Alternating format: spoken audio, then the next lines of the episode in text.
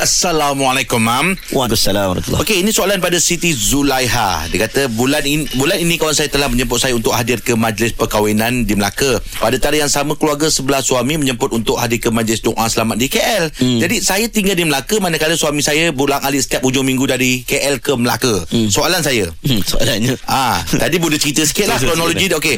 Majlis yang mana wajib dan patut dihadiri? Yang patut dihadiri. Tahu saya jemputan kenduri kahwin adalah wajib. Bagaimana pula jika ada masa yang sama terdapat kenduri doa selamat? Oh soalan ni soalan musafir tadi. Oh, kalimah dia. tentang Okey uh, Menerima undangan. Wajib tak wajib? Ha-ha. Baik Memang ada hadis Nabi sebut Iza du'aya ahadukum ila walimah Bila orang ajak datang ke walimah Faliatiha Kamu kena datang. Ulama' kata wajib.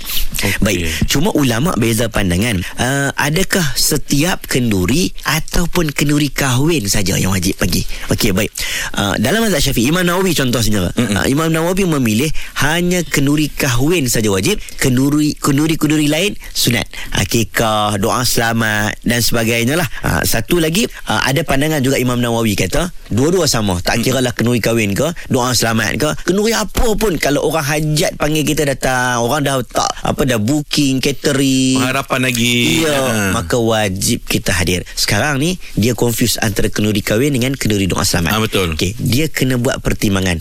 Eh, senang cerita dia kena buat pertimbangan. Mana yang kalau dia tak pergi mendatangkan mudarat. Mm-mm. Contoh, kalau dia tak pergi kenduri doa selamat, dia pergi kenduri kahwin walaupun nampak macam penting, membuatkan ahli keluarganya tarik hati, ha, kecil hati. Mm-mm. Ha, tapi kalau dia tak pergi kenduri kahwin, kawan dia, kawan dia kata tak apalah, tak datang pun tak apa. Mm-mm. Dia maklumkan awal-awal, maka dia elok pergi ke kenduri kahwin yang kurang mudarat dia. Ah. Ha, kenduri maaf kenduri kahwin, kenduri yang kurang mudarat dia. Ha, kalau doa selamat tu lagi penting, Ah, dia pergi selamat. Ha? Jadi kalau dia rasa kahwin tu lagi penting, dia pergi. Tapi kalau dua-dua penting, lebih utama kenduri kahwin. Kahwin. Mam, macam Imam cakap tadi pergi jemputan uh, majlis kahwin tu uh, wajib mam.